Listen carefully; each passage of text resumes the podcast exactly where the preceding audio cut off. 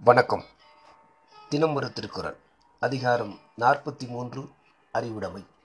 குறள் எண் நானூற்று இருபத்தி ஏழு அறிவுடையார் ஆவதறிவார் அறிவிலார் அகுதறி கல்லாதவர். பொருள். அறிவுடையவர் எதிர்காலத்தில் நடைபெறப் போவதை அறிந்து கொள்ளும் ஆற்றல் உடையவர்.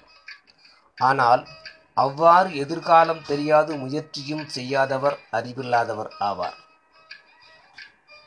விளக்கம். அறிவுடையவர்கள் எதனால் எது வரும் என்று பின்னால் வரக்கூடியதை முன்னால் ஆலோசித்தறிந்து எச்சரிக்கை கொள்வார்கள். அப்படி முன் யோசனை செய்ய தெரியாதவர்கள் அறிவில்லாதவர்கள். முன்னே நடந்ததையும் இப்போது நடப்பதையும் மட்டும் தெரிந்து நடப்பது அறிவு ஆகாது. ஆனால் எதிர்காலத்திலே என்ன நடக்கும் என்பதை முன்கூட்டியே தெரிந்து அதற்கு தக்கவாறு வாழ்க்கையை அமைத்துக் கொள்வதுதான் அறிவு ஆகும். எதிர்காலத்தை தெரிந்து கொள்ள முடியாதவர்கள் அறிவில்லாதவர்கள் ஆவார்கள். ஒரு காரியம் செய்யும் முன்பே அந்த காரியத்தால் விளையும் பயனை தெரிந்து கொள்ள வேண்டும்.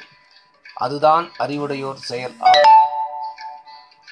பிறவியின் நோக்கத்தை அறிந்து அதனையே அடைய வாழ்க்கை நடத்துவோன் அறிவுடையவன் அதனை அடைய முயலாதவன் நூலரும் நுண் நுண்ணறிவும் உடையவனாயினும் அறிவில்லாதவனே ஆவான்.